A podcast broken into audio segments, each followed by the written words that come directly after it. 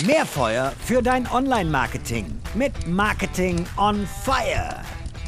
Never waste a good crisis. Verschwende niemals eine gute Krise, soll Winston Churchill gesagt haben. So im E-Commerce haben wir jetzt die Situation, dass eine Krise da ist. Es wurde auch schon genug darüber geredet. Wir stellen uns jetzt die Frage, wie können wir unsere Marketingorganisation und Infrastruktur daraus resultieren, zukunftsfähiger machen und besten Shop nutzen. Dazu habe ich mir einen Industriegast ans Mikrofon geholt, der geschätzte Erik Siegmann ist bei mir von Digital Forward. Er ist eine Koryphäe, darf ich Koryphäe sagen, im Bereich Digital Marketing und E-Commerce. Das ist nett, wenn du das sagst. Ich, also, ich fühle mich geschmeichelt. Wunderbar. Oh, lieber Erik, schön, dass du dir die Zeit nimmst. Wir sitzen in deinem schönen Hamburger Büro und werden ein bisschen äh, bei bestem Wetter über Krise reden. Und wie kommt man raus? Also, ähm, ja, vielen Dank. Schön, dass du es hier geschafft hast nach Hamburg. Ich freue mich sehr. Die Krise ist für diejenigen, die sie nutzen und muss man sagen, auch die sie überleben. Sicherlich insbesondere so ex post immer so der Wendepunkt. Krise ist eigentlich das, um aufzuräumen, zu fokussieren, das, was nicht hilfreich ist, wegzuschneiden, wegzulassen. Und im Grunde ist das so ein bisschen bei, für viele Unternehmen auch ein bisschen wie ein, wie ein Reset-Knopf manchmal.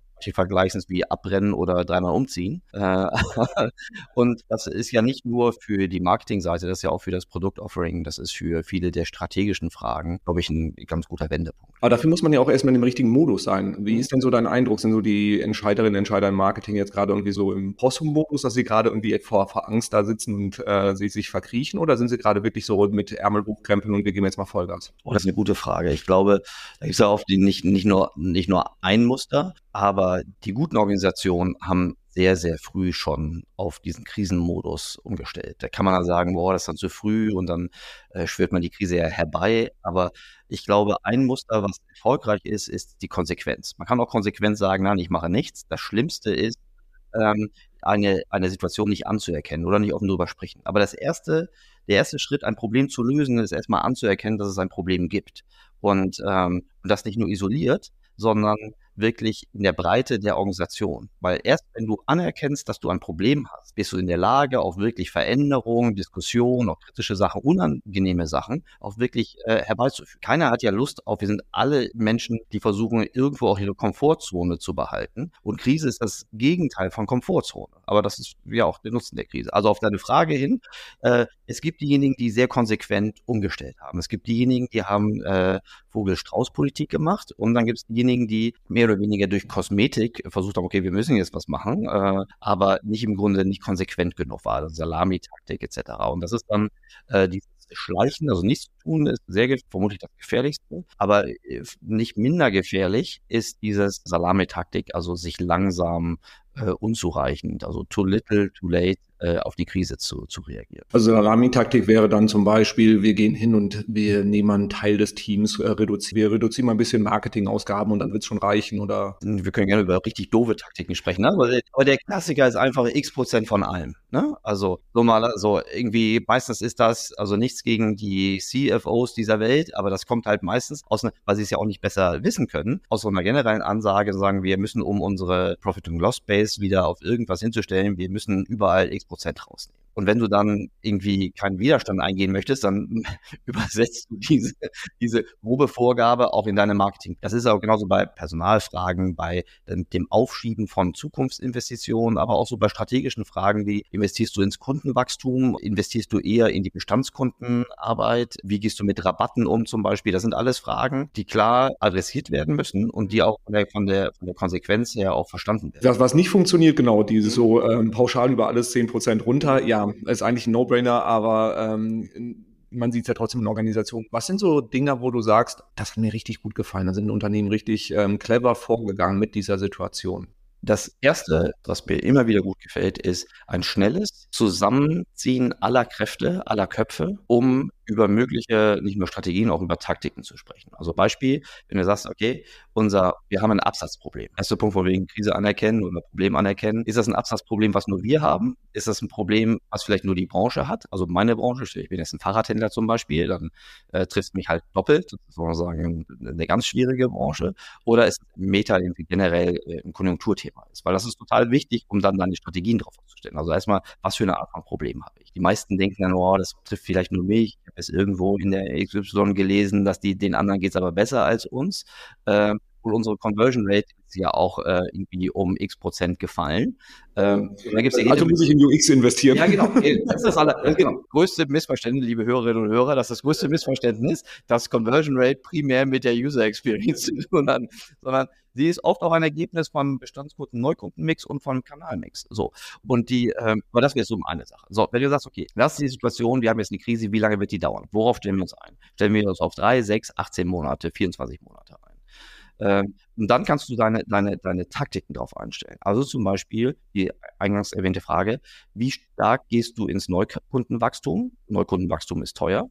Äh, und Neukundenwachstum kommt zu einem Preis, den du irgendwie einschätzen können musst. Du musst ja sagen können im Grunde, für wie viel Zeit möchtest du im Grunde Neukundenbeziehungen vorfinanzieren. In vielen Verticals muss man Neukundenbeziehungen vorfinanzieren und sich den Kundenwert über, über einen längeren Zeitraum äh, zurückverdienen. Kann ich das? Halte ich das durch? Oder muss ich vielleicht sagen, okay, ich muss mich von meinen Wachstumszielen aus der Vergangenheit verabschieden äh, und mache ein gesundes, äh, also im gesunden, im profitables äh, Schrumpfen, indem ich mich darauf einstelle, dass ich die nächsten drei, sechs, 18 Monate unterproportional wachse oder gar nicht mehr wachse, dafür aber das Pulver trocken halte, das wiederum auch Konsequenzen auf meine restliche Umsetzung. Ne? Dann ist sehr wahrscheinlich mein Lager zu groß, äh, meine Strukturkosten sind zu groß äh, und dann muss ich in andere Bereiche rangehen. Aber das sind so Beispiele, ähm, wo ein, ein konsequentes Analysieren, was ist wahrscheinlich das Problem, was in, das ich hier reinlaufe und was sind mögliche Taktiken, äh, und das heißt natürlich immer noch grob, aber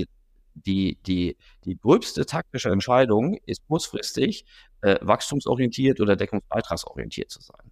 Und alle wollen immer beides. Ähm, aber das ist auch Teil des, des Prozesses, dann sich einzugestehen, dass es sehr wahrscheinlich nicht möglich ist, in solchen Krisen äh, gleichermaßen Wachstum als auch Profitabilität aufrechtzuerhalten. Hm. So, und das heißt, du hast gerade sehr schon gesagt, Wachstum muss ich mir leisten können. Das heißt, ähm, in, in, Form von, ich muss einfach genug Cash auf dem Konto haben, um dieses Wachstum, was ich dann habe, ja vor, vorzufinanzieren. Das heißt, es gibt halt auch nicht die, die pauschale Lösung für alle Unternehmen, weil es hängt davon ab, habe ich jetzt das Lager voll, ist das das Problem? Ähm, Geht es den anderen tatsächlich besser als mir? Äh, muss, muss ich anders reagieren? So, das heißt, äh, du kannst nicht die Schablone rauslegen und sagen, so Krisenmodus, E-Commerce, geh bitte folgendermaßen vor. Ja, ich würde sogar noch ein bisschen, ja, du hast total recht. Ich würde sogar noch ein bisschen weitergehen. Wachstum muss ich mir leisten können. Ähm, das ist nicht nur eine Funktion von Cash, weil es gibt genügend Unternehmen, die haben aus irgendwelchen Gründen wahnsinnig, also, ne, also Geld, was noch aus einer anderen Euphoriezeit übrig geblieben ist. Cash ist die eine Sache. Aber eine Zukunftsperspektive für mein Geschäftsmodell, also eine profitable Zukunftsperspektive für mein Geschäftsmodell ist genauso wichtig. Also es hilft mir nichts, viel Cash auf dem Konto zu haben, aber im Grunde ein Produkt, was ich in einen roten Ozean verkaufe, wo im Grunde zu zu viele Wettbewerber bei zu geringen Margenpool gibt. Also alle, das ist gerade im E-Commerce besonders hart, äh, wo es jetzt Überkapazitäten gibt, alle ihren Plänen hinterherlaufen ähm, und im Grunde die Marketingkosten im Grunde durch die Kundenloyalität nicht mehr zurückverdienen. Also das heißt nicht, also Cash allein ist gar nicht notwendigerweise so dass das, das Bestimmende, das, das, das, das hilft. Ich habe genügend Unternehmen gesehen, die hatten viel Cash und haben sich trotzdem schleichend aus dem Markt äh, äh, verabschiedet. Also da gibt es ja alle Branchen, die besonders durch Innovation betroffen waren und sie nicht mit bedient haben. Also die Unternehmen, die sie nicht mit bedient haben. Ich kenne genügend Startup-ähnliche äh, Gründer, Gründerinnen äh, getriebene Unternehmen mit verhältnismäßig wenig Cash, eine sehr, sehr gute Steuerung. Also kann auch zu viel Cash sogar dazu führen, dass man eher schlechtere Entscheidungen auch trifft, ja. weil einfach zu wenig Druck da ist. Absolut, absolut. Also zu viel Cash führt dazu, dass die unangenehmen Fragen immer aufgeschoben werden. Das ist, ein, das ist ein super Punkt. Äh, wir fragen uns oft in unserem Kerngeschäft, wenn wir so, so, so Marketing-Audits machen, äh, fragen wir uns immer, was, also wir, wir sind besessen davon, Muster zu erkennen, ne? um so ein bisschen so diese anekdotischen Geschichten von den echten Mustern zu trennen, weil nur über die Muster kannst du wirklich was lernen. Und wir haben uns immer gefragt, was unterscheidet die guten äh, Advertiser im digitalen Marketing von den schlechten? Und dann früher groß, klein, alt, jung, etc. Aber weißt du, was richtig einer der, und ich kann das nicht verabschieden, äh, also ich kann das nicht abschließend beantworten, aber einer der ganz großen Indikatoren, ob einem wirklich eine, eine richtig gute Steuerung, also sein, sein, sein Maschinenraum richtig gut im Griff hat oder nicht, ist, sind die Geschäftsmodelle, das mit schmalen Margen, mit wenig Sattheit rauskommt. Also wir sagen, die Wahrscheinlichkeit, ich verallgemeine, und ich bitte alle Entschuldigung, jetzt aber die Wahrscheinlichkeit, dass du in einem Pharma-Unternehmen, äh, in einem Automotive, äh, im, im, also in FMCG, dass da eine richtig, FMCG ist ist natürlich benachteiligt, weil sie die letzte Meile zum, zum, zum Endkunden. Aber deren, deren Profit äh, von ihrem Grundlagengeschäftsmodell, dadurch, dass sie halt gute Distribution in den letzten Dekaden aufgebaut haben, die, die verzeiht tatsächlich eine verhältnismäßig geringe Markteffizienz. Also mehr Red Ocean geht kaum. Auch Banken zum Beispiel. Banken haben super, äh, also durch, nicht nur durch die Neobanken, sondern auch durch die, die, die Phase der, der Niedrig- oder Negativzinsen, bei ihre, ihre, ihre, ihre, ihre Effizienzanforderungen äh, wahnsinnig gesteigert. So, und das ist, also das ist der größte Einzelunterschied ist, äh, ist das Unternehmen im Grunde und profitiert im Grunde noch von den Margen und den Kundenbeziehungen und der Markenbekanntheit der Vergangenheit. Oder ist das ein junger Challenger, der schon immer gelernt hat, dass er mit einem schmalen Taler viel erreichen muss. Und das zieht sich über, das kannst du von der Spitze der Organisation, also kennt der CMO eigentlich wirklich seine Marketingkostenquote und nicht so eine, die der CFO auch kennt, sondern kann der sagen, was zum Beispiel die Neugewinnungskosten in einem Markt für ein Produkt in einem Kanal sind. Kannst du sagen, musst du doch gar nicht wissen. Ähm, aber der Unterschied ist, ein, ein, ein guter CMO in einem D2C-Unternehmen, der kennt nicht nur die Kosten, der kennt auch die Kundenwerte, der kennt die Kundenwerte nach Kohorte, Zeitpunkt, Produktbesitz. Die Spray and Pray, so. Ja, genau. Also, Weil es ja auch damals nicht anders möglich war, äh, Marketing, Investition mit, mit, mit, mit Kundenwerten wirklich zu korrelieren. Das ist ja klar, wenn ich übers Regal beim, bei meinem Händler äh, verkaufe und mein, mein Hauptmedium der Kommunikation ähm, Medien sind wie zum Beispiel TV und Print. Also ist ja der Zeitversatz und die Attribution ja im ein Albtraum. Hm. So, und jetzt sitzen unsere Marketing-Entscheiderinnen, Entscheider hier, hören den Podcast, hören dir zu und sagen so, ah, wow, äh, das heißt für mich dann was? Fragezeichen so im, im Kopf. Und mein, meine These wäre jetzt aus dem, was du gesagt hast, Kanal Exzellenz mhm. ist ein ganz wichtiger Faktor, um durch die Krise zu kommen. Das heißt, dass ich mir wirklich auch alle meine Marketing-Channels sehr genau anschaue und gucke, hole ich da eigentlich das Maximum raus oder verbrenne ich da auch einfach Geld, weil wenn ich Pulver trocken halten will, dann äh, sollte ich ja den gucken, wie ich investiere. Ist das ein wichtiger Punkt? Ja, total. Also es hört halt nur nicht bei der Kanalexzellenz auf. Aber es ist unwahrscheinlich, dass du eine übergeordnete Steuerungsexzellenz haben kannst, wenn du noch nicht mal die Kanalexzellenz hast. Also das ist im Grunde eine, eine Pyramide, auf die, auf, auf die man aufsetzen muss. Aber ganz unten steht natürlich, äh, dass du Kanalexzellenz hast. Und du hast auch bei den generalistischen Funktionen, wie zum Beispiel, dass du einen Kanal richtig messen kannst. Also was ist der Erfolgsbeitrag für dein Ziel in einem Kanal? Ne? Das ist erstmal, dass du es richtig misst, dass du es richtig bewerten kannst und zur Bewertung gehört halt auch so etwas wie,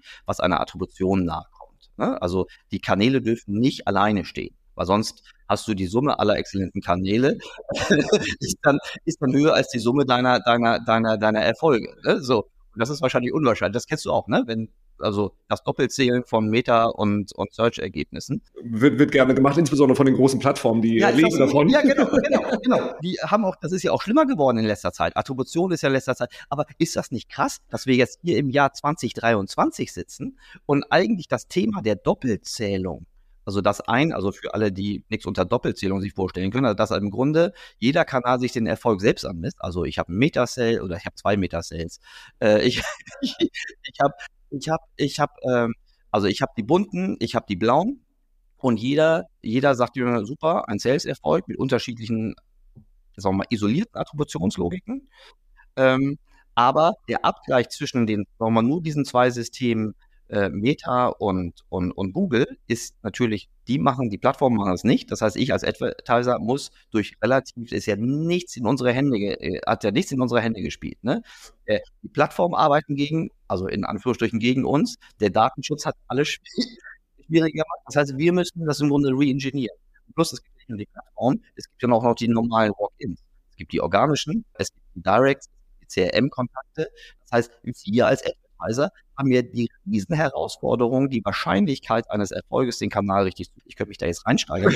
aber der erste also, was heißt das für mich als Unternehmen? Ich muss willens und in der Lage sein, jeden Kanal, jedes Segment nach Profitabilität, nach Effizienz, nach, nach Wertbeitrag, aber auch Wachstumspotenzial abzuschöpfen. Und so, und dann geht es weiter. Der nächste Punkt ist dann, ich muss auch jeden Kanal, jede meiner Maßnahmen, das sind ja nicht nur Kanäle, ne, das ist ganz wichtig, dass auch CRM zum Beispiel, alles was organisch, also alles was über Bestandskunden oder über nicht klar einem, einer Kostenmaßnahme zuordnenbare Maßnahme, irgendwie, das muss ja alles richtig rein, reingemessen werden.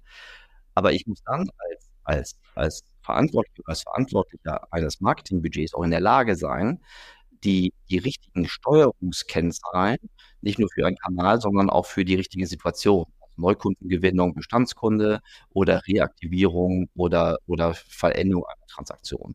Das, also ich muss richtige Steuerungskennzahlen auf einer, nicht nur auf einer Top-Level haben, sondern auf einer sehr, sehr granularen Ebene, weil das, der, der größte Feind ist für richtige Steuerung, ist eine Durchschnittsbetrachtung. Ich verstehe, dass es einfacher ist, die Summe aller meiner Marketingkosten korrelieren mit den Umsätzen, die ich über einen Zeitraum gewann. Aber das ist halt Quatsch. Das ist wie mit dieser Durchschnittsbetrachtung aus dem Kühlschrank und der Herdplatte. Ne? Die, ähm, so, aber und das muss eine Organisation wollen. Also auf deine Frage, was kann ich jetzt tun? Erstmal den unbedingten Hunger, wirklich hohe Marketing-Effizienz erreichen zu wollen. Weil es halt nicht nur nice to have ist, es ist gerade in der Krise überlebenswichtig. So, aber da haben wir natürlich die Herausforderung, denn die Infrastruktur oder die Investition in die Infrastruktur, um genau das, was du jetzt gerade geschildert hast, wirklich auch sehen zu können, lesen zu können und auswerten zu können, ist aus meiner Erfahrung bei vielen Unternehmen, sage ich mal, ein gewisser Investitionsstau, was das, was, das Thema Business Intelligence angeht, was das ganze Thema äh, Tracking angeht, was das ganze Thema äh, Data und Analytics angeht. So, und da hinken einige, so, ich meine, die, die, die großen E-Commerce war keine Frage, die, die machen das.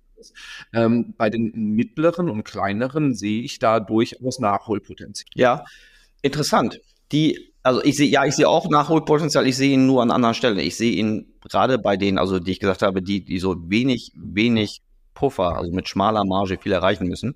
Den äh, sehe ich, also der Nachholbedarf ist allgemein, der ist da.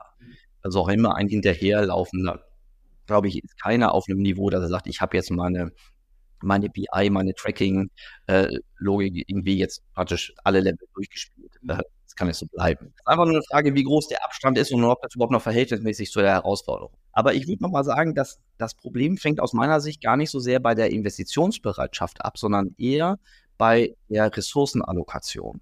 Bin ich in der Lage, also A, kriege ich, habe ich Leute an Bord, die diese, so, so Marketing-Tech-Engineers, die diese Funktionen auch wirklich ausfüllen können und wollen. Das ist, ähm, ganz interessant, auch dieses Wollen, weil wenn du zum Beispiel super wohl kuschelig in deinem Kanal fühlst, kann es sein, dass du gar keine Lust hast. Ich kenne super gute Technikanalytiker, die hängen in ihrem Kanal drin und die haben überhaupt keine Lust, sich zum Beispiel mit den, mit den so nicht regelbasierten Kanälen oder mit dem ganzen organischen Zeug irgendwie auseinanderzusetzen. Also können und wollen. Hast du, hast du Leute an Bord, die in der Lage sind, dass das Messen, Wiegen, Steuern, ständig wieder bewerten, diesen, diesen Zyklus ähm, äh, zu orchestrieren. Und sind die auch in der Lage, sich innerhalb einer Organisation auch wirklich Gehör zu verschaffen. Also das kennst du aus dem, aus dem SEO zum Beispiel. Du hast keine Knappheit an guten SEOs, du hast aber Knappheit an SEOs, die in der Lage sind, in ihrer Organisation auch wirklich die Veränderung herbeizuführen. Ne? Weil da kannst du nicht einfach praktisch dein, deine Content-Muggels irgendwie zu, zu, zu, zu, zu steuern. Kann man das sagen? Content-Muggels? auf jeden Fall. Ich glaube, das ist eine Berufsbezeichnung. Das sind die CI-Algorithmen. so, aber also es ist dann die, die Content-Leute, also zu steuern ist die eine Sache, aber dann, wo es dann, wo es dann haarig wird auf der, auf der Technologieseite zum Beispiel, äh, dort, wo praktisch du nicht mehr funktional organisatorisch in einem Topf liegst, äh, was durchzusetzen ist halt schwer. Jetzt wieder zurück auf diese ganzen äh, Marketing-Infrastrukturfragen. Auch da musst du halt in der Lage sein, nicht nur ein den Teil auszuleuchten, den du halt gut messen kannst, weil jetzt zum Beispiel die Plattformen da gut reinspielen, sondern wirklich die komplette die, den kompletten Marketingmaschinenraum. Und zu dem gehören halt auch Sachen, die ich halt nicht so richtig sauber eins zu eins tracken kann, wo ich, das ist immer einfach, wenn sowas, ne, wie heißt das, deterministisch und probabilistisch, wenn ich in der Lage bin, etwas exakt zu sehen, ist das fein, aber das werden ja von meiner, die, die, die Gesamtheit dessen, was ich heute noch noch wirklich sauber tracken kann, also direkt deterministisch, ist ja immer kleiner aus diversen. Aber sowas wirklich ausleuchten äh, zu wollen, ist erstmal vom Skill-Level eine Ressourcenfrage. Und dann kommt die Technologiefrage. Also dazwischen ist noch irgendwie so eine, so eine Prozessfrage.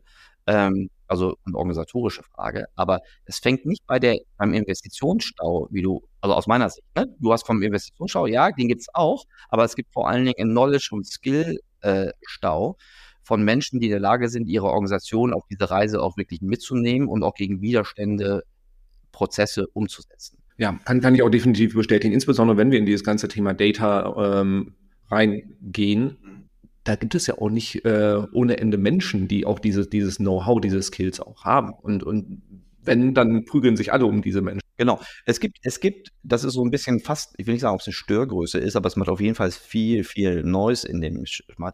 Es gibt halt sehr, sehr viel Vertriebsimpulse von Technologieverkäufern und Verkäuferinnen, die halt, ist ja auch ein legitimes, äh, mal, legitimer Ansatz, ähm, aber dem steht halt wenig auf der, auf der, auf der Procurement-Seite ähm, auf der Nutzerseite steht da halt praktisch ein Ungleichgewicht an Erfahrung und auch an, an, an, an ja, teilweise auch an Entscheidungskompetenz, das ist ja sehr stark verteilt, ähm, in, in, gerade in größeren Organisationen, um das dann richtig einwerten zu können. Weil das fühlt sich erstmal alles gut an und die Vertriebstaktik der großen Technologievendoren, die ist ja auch nicht so, dass die über die nur über die fachlichen Ebenen einsteigen. Die machen ja vieles, das nennen die aus dem, aus dem, aus dem Playbook der, der Softwareverkäufer, die machen C-Level-Marketing. Das heißt, die kommen über die Sofatour, früher Philipp Schindler Sofatour.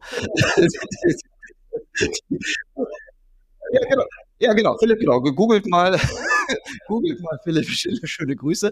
Aber versteht, das hat Philipp ja nicht erfunden, das macht SAP so, das macht Salesforce so, äh, das macht, hat damals Sun Microsystems, äh, das ist das Playbook der, der, der US-amerikanisch getriebenen Softwareverkäufer. Also die wecken auf dem C-Level Begehrlichkeiten und sagen, kommt zu meiner Marketing-Suite, ich mache da was mit AI, also das haben wir schon vor drei Jahren gesagt. Ähm, und das ist eine Abkürzung für deine rückständigen äh, Reifegrade in deiner Organisation. So, aber das ist auch okay, das kann man bis zu einem gewissen Punkt machen. Du musst halt nur die funktionalen äh, Kompetenzen halt da mitnehmen. Äh, weil nicht alles, also die meisten der Herausforderungen kannst du nicht nur technologisch äh, lösen, sondern du musst sie organisatorisch, prozessual und da brauchst du einen sehr großen humanen Faktor drin, um das wirklich zu orchestrieren. Was ganz leicht so ein Tool zu kaufen, das sehe ich immer wieder, auch in unserem Geschäft. Wir nennen es dann so, äh, so Martech-Investitionsruinen. Die werden dann zu, die werden dann zu, zu 80 bis 95 Prozent, äh, 95 Prozent ist schon gut, aber die werden dann zu 80 Prozent implementiert äh, und dann ist die Erwartungshaltung am Anfang gut äh, und am Ende der Nutzungsgrad ähm, halt in, in der Regel halt gering, weil die funktionale Kompetenz halt im, im, im Auswahlprozess und im Implementierungsprozess zu kurz gekommen ist. Ja, tatsächlich letzte Woche noch ein Gespräch gehabt mit einem Kunden, die haben bei einem der großen genannten, die du gerade ähm, hattest, eine Erweiterung ihres Toolstacks eingekauft und hatten überhaupt keine Ahnung, wie sie das überhaupt auf die Straße kriegen, beziehungsweise wer das Ding dann auch nachher bedienen sollte. Und wir haben dann noch so ein paar Rückfragen gestellt und gemerkt, okay, das kann gar nicht funktionieren, weil da fehlen ganz viele Stellen und es ist tatsächlich niemand da, der damit arbeiten kann, weil das jedes Tool, was du anschaffst, muss halt von irgendwie noch bedient werden und das war halt nicht vorhanden. Und das ist, glaube ich, eine ganz große Gefahr, weil die, die machen super Sales, also da kann man sehr, sehr viel von lernen. Die Umsetzung in den Organisationen ist aber dann äh, gigantische. Ja, genau. Fool with a tool. da da, gab es auch so ein schönes Zitat. Ich meine, ich verstehe das ja auch äh, wenn, wenn du C-Level bist und sagst, okay, da, da scheint eine Lösung für mein Problem zu sein, ähm, dann nehme ich die natürlich auch gerne mit. Und wenn wir jetzt in dieser Gemengelage sind, so, wir haben jetzt gerade gesagt, wir brauchen ein hohes Maß an Kanalexzellenz. Wir müssen diese Kanäle alle miteinander verzahnen. Dazu bin ich gerade noch im Krisenmodus und das heißt, ich muss irgendwie gucken, dass ich auch meine Schäfchen im Trocken halte, dass ich profitabel werde, soll auch noch gleichzeitig in meine IT-Infrastruktur investieren und auch ins Team investieren, damit ich die richtigen Leute habe, die mir die Daten zusammenbringen. Beim Team.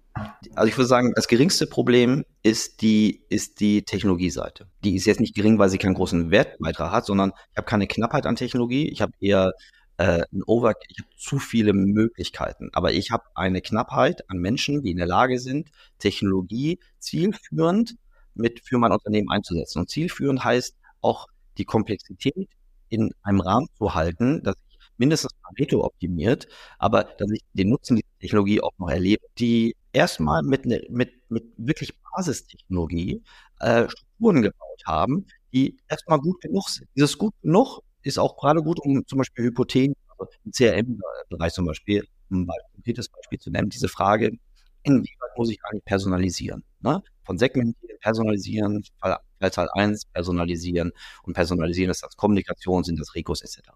Da hat am Ende äh, keiner wirklich ein genaues Wissen, kann keiner ein genaues Wissen darüber haben, wie groß der wirkliche Beitrag ist. Aber viele haben wissen, wie komplex das ist, solche, solche Strukturen. Es hilft mir total, Dinge schnell zu erproben. Also wie groß ist eigentlich der, der Uplift zwischen Segmentierung und Personalisierung? Wenn der nur irgendwie Faktor 0,5 ist als bald, das ist gar nicht so unrealistisch, der Aufwand aber Faktor 4 ist, höher ist, dann bin ich gut beraten, erstmal nur Learnings mit segmentierter Kommunikation. Und das sind so Beispiele, dass wirklich Setups, die gut funktionieren, zeichnen sich in der Regel dadurch aus, dass sie, dass sie Menschen haben, die in der Lage sind, A, was gibt es für Tools, was können die, und sie noch in der Lage sind, was kann ich in meiner Organisation wie A implementieren und B, wie nutzen, also diese Use-Case-Generierung, um wie bei jedem guten AB-Test auch sagen zu können, ist das wirklich äh, ist das rechtfertigt, die Potenzialerwartung, den Aufwand, den ich habe, um zum Beispiel den nächsten Schritt zu gehen. Und ähm, deshalb, und wenn du richtige Teams hast und Teams auch weiter ausbildest und sie ermöglicht und sie incentivierst, äh, also wir haben kurz an der Kaffeemaschine über die, die Frage, ähm, was muss ich eigentlich zum Beispiel äh, remote ermöglichen, wo tut man sich weh, wenn man remote auf einmal wegnimmt als Beispiel. Ne?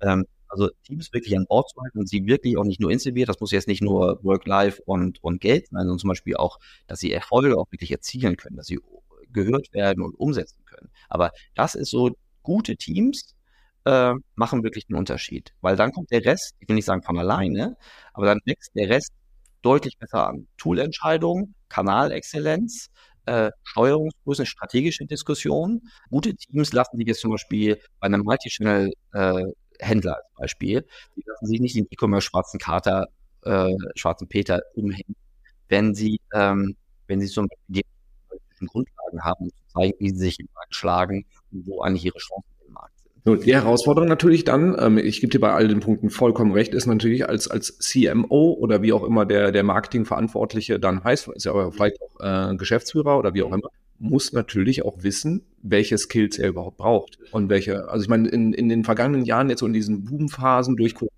und davor wurde ja einfach auch viele Probleme mit Personal totgeschlagen und einfach kippen noch mehr Menschen da drauf und dann irgendwie verschwinden das Potenzial, äh, das Problem. Ähm, ich muss ja wissen, welche Skills brauche ich, in welcher, welchem Reifegrad brauche ich das ganze Thema, in welchem Umfang brauche ich auch. Also das wäre so das Erste, dass ich erstmal so einen Überblick schaffe, was brauche ich und wen habe ich da sitzen und wo habe ich da, sage ich mal, Überkapazität und wo habe ich vielleicht halt eben auch blinde Flecken, wo ich mal dringend Know-how mir einkaufen sollte. Ja, genau richtig. Genau richtig. Und dafür musst du so eine Art ähm, Soll-Ist-Abgleich machen. Und da musst du dir entweder kannst du das selbst machen oder du nimmst so schlaue Berater, die es auf dem Markt gibt. die,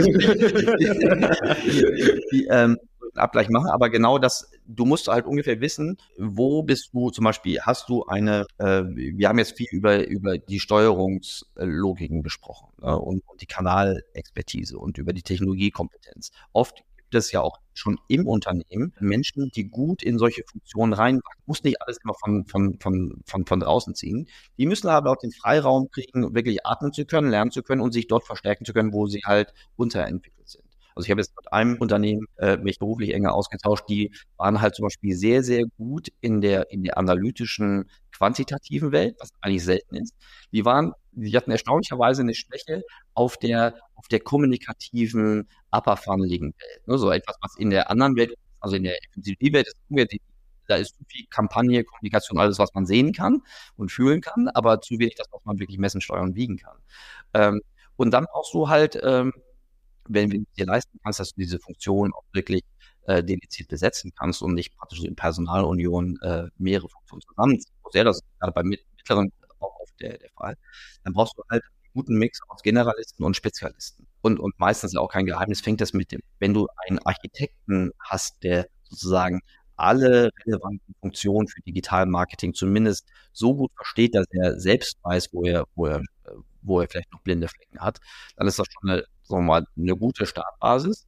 Ansonsten musst du halt diesen Architekten äh, entweder temporär oder, oder dauerhaft äh, versuchen, auf deine Seite zu. Wir, wir, wir springen ziemlich viel, aber das ist auch völlig okay. Ähm, kurz, äh, also erster Punkt, wenn anerkennen, ich bin im Krisenmodus und herausfinden, was sind die Ursachen für exakt das Problem, was ich habe. Also ist es ähm, hausgemacht, ist es branchengemacht, ist es volkswirtschaftlich äh, betrachtet gemacht um erstmal so die Basis zu haben. Dann, dann schaue ich mir an, wo sind die wichtigsten Stellschrauben und dann gucke ich auch, wie bin ich vom Team her aufgestellt, um das ganze Problem zu lösen. Nicht versuchen, es direkt toolseitig zu lösen, weil ähm, dann habe ich einfach nur zusätzliche Investitionen und Tools, die keiner bedienen kann und so hast du schon die, die äh, Martech-Ruinen dann, äh, die lösen nicht dein Problem, sondern sie vergrößern es dann tendenziell eher. Und ähm, wichtiger Punkt, du musst nicht sofort werden das Problem dann für dich irgendwie lösen, sondern guck, dass du vielleicht Leute entwickelst diese Position und du hast natürlich immer noch die Make-or-Buy-Entscheidung, du kannst dir ja auch Expertise von außen reinholen,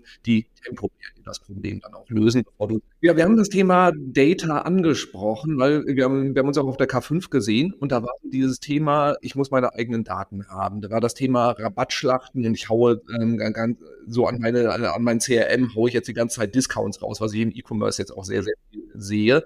Ähm, ist ein interessanter Umgang mit den First-Party-Daten. Ähm, aber äh, auf das Thema Rabatte möchte ich auch noch kommen, aber ähm, einmal First-Party-Daten. Also du hast ja auch schon angesprochen, so ähm, jeder Kanal gibt dir so seine, oder jede, jede Plattform gibt dir ihre eigenen Informationen. Die Hoheit über die eigenen Daten scheint eine große Herausforderung zu sein. Ist es existenziell, dass ich sie bekomme oder kann ich eigentlich auch, ohne dass ich First-Party-Daten habe, weiterleben? Also auch da hängt so ein bisschen von meinem, vom, von meinem Marketingkonzept an. Also wenn ich, also ich glaube, wir müssen uns so von, von der, von der breiten Abdeckung von First-Party-Data in allen Funnel-Stufen, glaube ich, uns verabschieden. Also das heißt, wenn wir von, von First-Party-Data sprechen, dann reden wir eigentlich immer nur von, sehr, sehr niedrigen Funnel-Stufen, also von Kunden, die ich eh schon äh, kenne.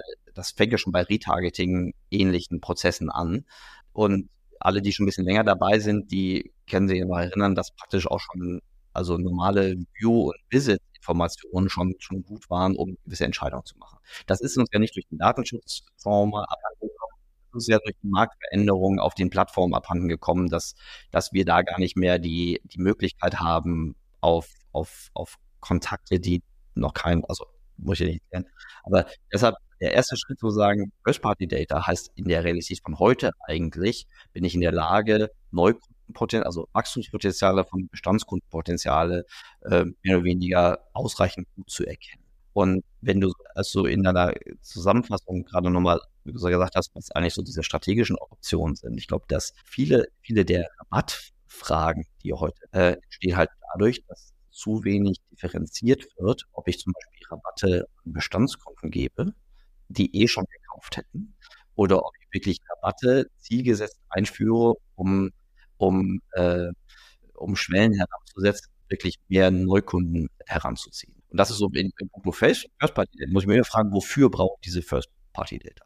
Und ich heute aus, aus einer E-Commerce-Brille würde ich sagen, das Wichtigste, was immer noch unzureichend gemacht wird, ist die Unterscheidung in Kunden, in meiner, in meinem Hoheitsgebiet äh, sind Hoheitsgebiet, ich habe auch eine Möglichkeit, über einen Consent ein Opt-in zu generieren, dass ich sie wieder ansprechen darf. Überhaupt sind es meine echten Kunden oder sind es vielleicht Kunden, die ich nur über eine Plattform gewonnen habe? Also das gibt es im E-Commerce noch nicht so Unterschiede. Ne?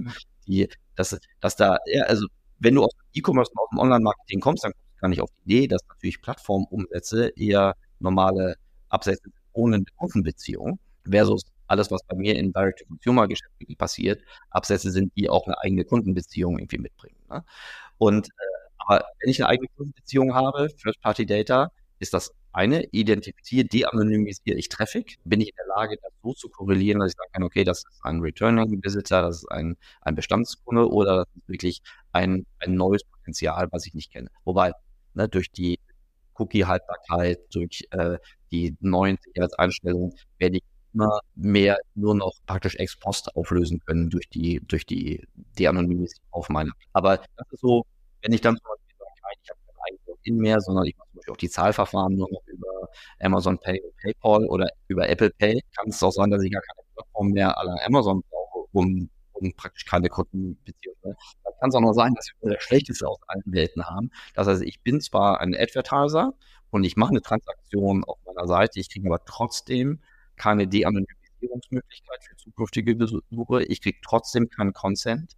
Ähm, und, äh, und habe zudem auch noch den großen Margendruck, weil wenn ich kein Consent habe, keine Wiederansprachemöglichkeiten, noch geringer Loyalitätsansprüche, das heißt, der Kunde kann sich jedes Mal, also wird sich jedes Mal vollkommen neu entscheiden. Äh, und wenn die Würfel aus der Kundenperspektive jedes Mal wieder zurückgelegt werden und ich als Anbieter mich jedes Mal immer wieder beweisen muss, egal ob über Idealo, Amazon, Google etc., ist die Wahrscheinlichkeit, dass meine Marge schmilzt, halt sehr, sehr groß. Ja, das, das Schlechteste aus allen Welten finde ich eigentlich ein sehr, sehr schönes Bild, was du da aufgezeichnet hast. Ähm, also First-Party-Data nicht der heilige Gral, aber extrem hilfreich durchaus. Die Fähigkeit, Kunden identifizieren und wieder ansprechen zu können, ist halt die Data. Also da gibt es jetzt so viele unterschiedliche Anwendungsfälle, so je nachdem, wie der Mix aussieht, etc. Äh, das, das, das kann ein Mittel sein, aber es gibt Setups, je nachdem auch, was du verkaufst. Da hast du im Grunde wenig Möglichkeiten oder Returning Customer äh, Visit-Ebene ist gar nicht so relevant für dich, weil du im Grunde Sachen vielleicht verkaufst, die man nur alle fünf Jahre machen würde. Fähigkeit, Bestandskunden, Bestandspotenziale differenzierter identifizieren zu können und deshalb ansprechen zu können, versus reine, reines Neukundengeschäft. Das ist das, was ökonomisch für die Gewinnungsseite als auch für die Margenseite, weil das, du willst ja nicht Rabatte, die für die Neukunden gedacht sind, auf deine profitable Kunden, Bestandskundenbasis abschieben. Das ist aber das, was massenweise auf Affiliate-Netzwerken, also ne, gib mal einen äh, Advertiser-Name, Gutschein, guckt dir die Publisher-Base an. Übrigens kann ich jedem Advertiser mal äh, empfehlen, besorgt euch mal ein Publisher-Login und, und, und dann gehen diese Gutscheine plus die Provision halt auf alle deine Transaktionen raus und die Fähigkeit, das dann wirklich differenziert zu machen, äh, nach Bestandskunden und Neukunden ist halt wirklich, sagen wir mal, herausfordernd, aber total kriegsentscheidend für die Profitabilität und die Steuerung deines, deines Wachstums. Ja, finde ich einen ganz, ganz wichtigen Punkt. Und wenn wir da jetzt dann mal ein bisschen operativer werden, mhm. was ist dann deine Empfehlung bei dem Thema Rabattierung? Weil du hast jetzt gerade schon gesagt, also wieso ähm, Bestandskunden, die eh bei dir kaufen wollen, nochmal ähm, rabattiert, am besten mit einer Provision für ein Affiliate nochmal einkaufen. Wie gehe ich cleverer vor? Wie gehe ich da differenziert hervor? Also der, also erstmal muss man sagen, ich bin überhaupt kein Feind von, ich habe selbst als ich auf der E-Commerce-Seite war, viel mit, äh, mit, mit, mit Gutscheinrabattierung gemacht. So. Ähm, und ich halte das für, für, also insbesondere auf einer Kundenwertperspektive, ähm, war früher immer so ein bisschen die alte Lehrmeinung, ähm, Kunden, die über Rabatte gekommen sind, haben eine schlechtere Haltbarkeit, weil sie nur kaufen, wenn sie den Rabatt kriegen ähm, und ohne Rabatt sie nicht mehr wiederkommen. Und äh, witzigerweise haben wir schon relativ früh festgestellt, dass das Nachkaufverhalten äh, von 5 Euro an Kunden als Beispiel überhaupt nicht schlechter war als die Kunden, die über generische Suchbegriffe gekommen sind, weil die CPOs der, der, der, der Suchmaschinen höher waren als die Kosten der, der Gutscheindistribution, versus das Nachkaufverhalten immer wieder über die, über die, über die Suchmaschine äh, stattgefunden hat. So, und sehr wohl viele über Rabatte gewonnene Kunden äh, unrabattiert mit keinen weiteren Kanalkosten halt als Direct Walk-in äh, begrüßt werden konnten. Und dieses Muster hat sich in vielen, bei vielen Advertisern, die wir, die wir begleiten, immer wieder dargestellt. Also das heißt, der Rabatt an sich ist per se nicht, nicht das Problem. Die unkontrollierte das unkontrollierte Aussteuern von diesen Rabatten, das ist das Problem. So, und das fängt, das kannst du bei jedem Kanal jetzt. Also, fangen wir mal an beim Offensichtlichen. Dieses On-Site Fits All. Was passiert so? ich habe meine Umsatzabsatzziele nicht erreicht. Ähm, was mache ich? Ich und Rabatt, das kann ein Gutschein, das kann ein Sale sein, das kann aber auch eine Versandkostenfreiheit sein, die genauso rein, rein scheppert auf der, auf der Deckungsbeitragsseite. Ähm, das heißt, den überall zu geben, ist das Schlechteste, was du machen kannst. Da musst du wirklich sehr, sehr verzweifelt sein. Aber das ist ein bisschen wie Salzwasser trinken. Wenn du damit einmal anfängst, kommst du nicht mehr. Also kann man, wo kann man dann Rabatte geben? Ganz offensichtliche, bei denjenigen, die über überproportionalen Zeitraum mehr wiedergesehen haben. Ne? Also den bitte komm wieder zurück. Äh, bei denen kann ich das, äh, kann ich das machen. Bei denjenigen, die in der Vergangenheit ähm, gezeigt haben, dass sie, äh, das ist zum Beispiel Problem, äh, wenn sie guten Service-Kontakt haben, bei denen kann ich Rabatte geben. Ich kann Rabatte geben bei den Bereichen, so überproportional hohe Deckungsbeiträge haben. Wenn ich ein neues Produkt einführe und ich so eine Art Kennenlernangebote mache, dann kann ich Rabatte geben. Ich kann sie aber nicht einfach geben, sondern nur weil du über meinen Kanal kommst. Interessante ist ja bei den Kanälen, die ich nicht direkt steuern kann, dass die Rabatte gar nicht von mir kommen, sondern das finden die Publisher ihre Content-Integration oder ihr Suchmaschinenmarketing mit Rabatten, die es auf einer anderen Seite gibt, kombinieren. oder einfach nur Rabatte versprechen. Dann siehst du, oh, dieser Gutschein ist zufälligerweise gar nicht mehr da. Äh, du hast aber trotzdem eine Session äh, generiert und die, die Transaktionswahrscheinlichkeit ist dann trotzdem, also nicht gering, äh, weil du über die Suchmaschine diesen Traffic äh, eingekauft hast. Das sind ja eh schon Zielkäufer, die einfach nur dachten, äh, sie kriegen noch was. Ja, und da, da kommen wir wieder zurück zu den zwei Punkten, die wir vorhin schon hatten. Kanal-Exzellenz. Also ich muss in der Lage sein, das dann auch wirklich auszusteuern. Ich äh, muss den Kanal Affiliate so tief verstehen und halt eben auch dann die, die Beziehung zum Beispiel zu meinen, meinen Affiliates haben, dass ich genau das dann auch aussteuern kann aber davor natürlich halt eben auch die äh, Datenbasis haben, dass ich diesen Kanal so explizit auswerten kann. Sprich, mir ähm, die Kundenakquisitionskosten genau anschauen kann, dass ich mir ähm, dann anschauen kann, Anteil Neukunden, Bestandskunden, kann vielleicht sogar da noch tiefer bei den Bestandskunden, welche sind das? Sind das die guten oder sind das welche, genau. die irgendwie vor zwölf Monaten zuletzt mal gekauft haben? Ähm, und halt eben dann auch den Customer Lifetime Value pro Kanal, pro Kundensegment dann halt eben auch mal anschauen, also Neu- versus Bestandskunden auch. Und das, das ist natürlich dann auch, wenn ich die Basis habe, plus die Kanalexzellenz, dann kann ich halt eben auch diese ganzen schönen Dinge machen, nämlich dann halt meine Deckungsbeitragsoptimierung vorantreiben. Ansonsten ist es ja wirklich, wie du vorhin auch sagtest, so, ich, ich habe einen pauschalen CPO, den ich irgendwie erreichen will, was halt keine Aussage Total ist. richtig, total richtig. Also ähm, vielleicht eine kleine Ergänzung noch. Der CLV, der ist ja, der Customer Lifetime Value, der ist etwas immer, was irgendwie eine Prognose nach vorne ist, ne, oder den du über einen Zeitraum dann irgendwie beweisen musst. Du kannst noch einen Schritt in deiner Kette, sozusagen Kanalkosten, äh, Kundenarten, also Neukunden, Bestandskunden. Ähm, du kannst dann auch noch die Erlösminderung, also hast du zum vollen, also wie ist eigentlich der, CM, der Deckungsbeitrag auf deinem, auf deinem Verkauf mit diesen Kunden? Das ist nämlich diese Gutscheindimension. Das ist nämlich die letzte Dimension neben dem, neben der, also Kunden, also Kosten, Kanalkosten, Kundenarten und Rabatte zu dieser Transaktion ist halt die letzte Information, die du praktisch zu diesem Zeitpunkt der Transaktion halt noch dazu ziehen kannst. Aber du hast schon total recht, diese Daten zum Beispiel der Erlösminderung, also Gutscheine, liegen nicht unbedingt immer in, in den Marketing-Systemen vor, weil das Marketing-System kriegt in der Regel den, den Warenkorbwert äh, übermittelt. Das kriegt nicht den M2, den, den Deckungsbeitrag 2. Das musst du dir sehr wahrscheinlich aus einem anderen System rausholen. So, aber also das, ich will jetzt nicht spitzfindig sein. Ich, wenn du sagst, ich kann jeder, ne, oh, du musst CACs und CLVs irgendwie äh, korrelieren, sei mega schwer, dass der heilige Gral das wirklich machen zu können. Ne? Also, ähm, und CLV ist ein langer Weg. Aber Deckungsbeiträge pro Transaktion ist etwas, was, ähm, was du auch in deiner Marketingsteuerung, das ist ja nicht nur der Rabatt, das sind ja auch unterschiedliche Margen von unterschiedlichen Produkten.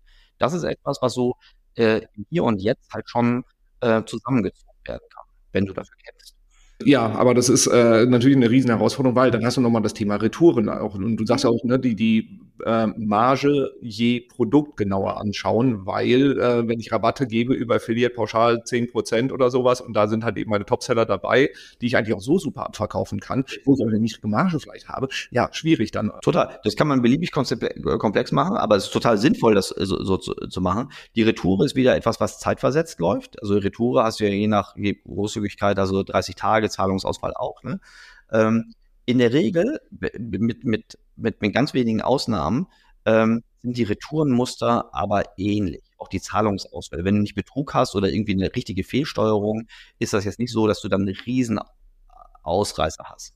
Kann natürlich also Geschäftsmodelle geben, da ist es total relevant. Ähm, aber ich würde sagen, Gros der E-Commerce-Modelle ist die Retoure gut, sie ex post reinzunehmen, aber ich würde da nicht obsessed mit werden, wie zum Beispiel mit einer, einer CLV-Betrachtung. Ähm, die, die, die Profitabilität eines Produktes, ähm, insbesondere so, ist das ein Order Starter oder ist das so praktisch ein, ein, ein, praktisch ein Evergreen? Das ist schon etwas, was zum Beispiel Versandapotheken, Consumer Electronics, also schon in der, schon in der SEA-Steuerung mit Also die müssen nicht nur ihre, ihre, Kundenarten, sondern die müssen auch praktisch auf einer Transaktionsebene schon sagen, okay, werden, wie werden sich diese Warenkorbe eigentlich befüllen, mit welcher Profitabilität? Weil es halt ein Riesenunterschied ist, ne, ob du jetzt irgendwie ein verschreibungspflichtiges oder ein OTC-Produkt drin hast. Ähm, aber das ist, etwas, da werden wir, wenn wir in zwei, drei Jahren hier sitzen werden, da werden wir sagen, heute sehr, sehr schwer, aber wir werden nicht mehr sagen, das ist ein nice to have, sondern das ist ein must have, das ist heute aus meiner Sicht schon ein must have, dass man die Order basierte äh, Profitabilität, egal ob es durch die Produktmarge oder durch Rabatte ist, dass man die in der Marketingsteuerung genauso betrachtet wie die Kundenarten Also Bestandskunden oder Neukunden. Ich vermute, liebe Hörerinnen, liebe Hörer, wenn dir jetzt der Kopf gerade raucht, Erik sehr, sehr tief reingetaucht ist in das Thema und äh, du denkst, ah, scheiße, diese ganze Komplexität. Ja, wie, wie du es gerade gesagt hast, Erik, ähm, es wird ein Must-Have werden, dass ich in diesen Detailgrad reingehen kann. Das ist nur keine Raketenwissenschaft iterativ diesen Prozess nähern. Das heißt, ein ganz wichtiger Punkt, den hast du vorhin mehrmals betont, ist, kämpf dafür, dass du diese Ressourcen, diese Möglichkeiten, diese Technologie auch an die Hand bekommst, damit du genau diese Aussteuerung auch machen kannst.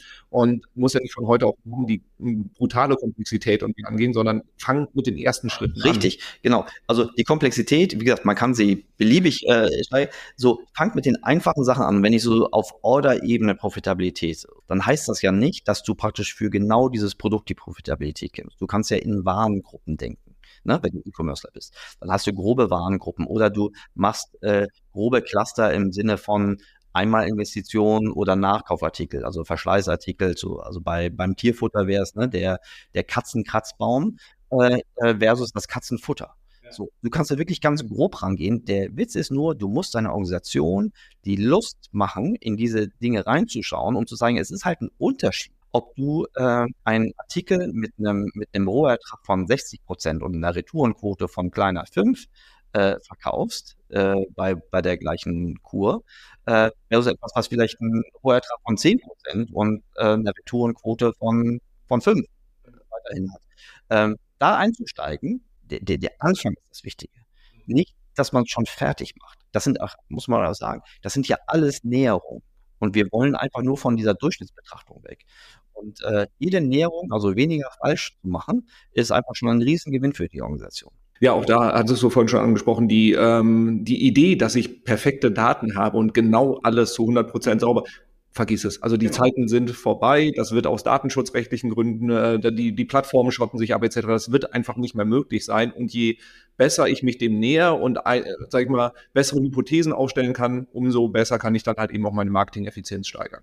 Also, ich fasse ganz kurz und knapp zusammen. Situationsanalyse, was habe ich, ähm, wo stehe ich, woher kommen meine Herausforderungen, ähm, welche, was habe ich teamseitig, welche Skills habe ich, was brauche ich noch? Technologie dazu aufführen und vor allem ganz, ganz wichtig, sorgt dafür, dass du die richtigen Daten hast, um jeden einzelnen Kanal effizient auszusteuern und auszufinden, wo kaufe ich gerade die richtigen Kunden profitabel ein und wo haue ich eigentlich nur Geld raus, weil dann bist du in der Lage, deine äh, Marketing-Effizienz und Effektivität dahingehend zu steigern, dass du dein Budget einfach viel besser allokierst und dich dadurch deutlich zukunftsfähiger machst. Und ich glaube, Online-Shops E-Commerce oder auch alle anderen, die, sagen wir mal, direkt verkaufen, ähm, können dadurch extrem schnell einen Wettbewerbsvorteil sichern, wenn sie das Thema jetzt konsequent angehen und dafür kämpfen in der Organisation, dass sie die notwendigen Freiräume ähm, auch Zeit, sich damit zu beschäftigen und auch die notwendigen Budgets dafür bekommen. So, das ist mal eine wirklich sehr, sehr kurz kompakte. Äh, gar nichts, das war eine super Zusammenfassung. Ähm, vielleicht nochmal die, die Erinnerung von, an, an das, was du gerade gesagt hast. Ähm, es, wir brauchen nicht die, den Anspruch, es perfekt zu haben. Äh, muss ich auf eine Reise machen und es langt dir erstmal kurzfristig, es schon etwas relativ besser zu machen als in der Vergangenheit und auf jeden Fall besser als der Wettbewerb. Und, ähm, und wir haben ja alle hier im digitalen Marketing die Situation, dass sich der Markt ständig weiterentwickelt und die Playbooks sind ja nicht fertig geschrieben. Das heißt, wir sind im Grunde ständig im Try and Error. Viele von uns müssen das autodidaktisch machen. Und sich auf den Weg zu machen, ist schon der erste Schritt zum Erfolg. Ähm, und das muss nicht fertig sein, es muss nur relativ besser sein als die Vorgängersituation und es muss natürlich relativ besser sein als das, was man Wettbewerb. Sehr schöne Ergänzung noch. So, liebe Hörerinnen, liebe Hörer, wenn dir das gefallen hat, was der Erik so von sich gegeben hat und du ihm so gerne zuhörst wie ich, dann kann ich dir auf jeden Fall den Digital Transformation Podcast von ihm ans Herz legen. Alle 14 Tage, außer in der Sommerpause, kommen da wirklich, sind sehr viele spannende Gäste dort und ähm, viele Einblicke von strategisch bis operativ, alles mit dabei. Also absolute Hörempfehlung. Ansonsten einfach dich wahrscheinlich auf LinkedIn anhauen, wenn weitere Fragen dazu sind sind. Sichtbar mit SIX. Gut zu wissen und Erik mit K. Genau. So, lieber Erik, danke dir für all die Einblicke. Es hat Riesenspaß gemacht. Ich könnte noch wahrscheinlich zwei Stunden hier dranhängen mit dir, ähm, aber reicht für heute. Liebe Hörerinnen, liebe Hörer, so viel Spaß bei der Umsetzung. Das ist ein dickes Brett, aber es lohnt sich. Und äh, natürlich nicht vergessen, den Podcast zu abonnieren und gerne auch einfach mal eine 5-Sterne-Bewertung da lassen. Dann äh, zauberst du mir ein Lächeln ins Gesicht und wir hören uns beim nächsten Mal. Ciao, ciao.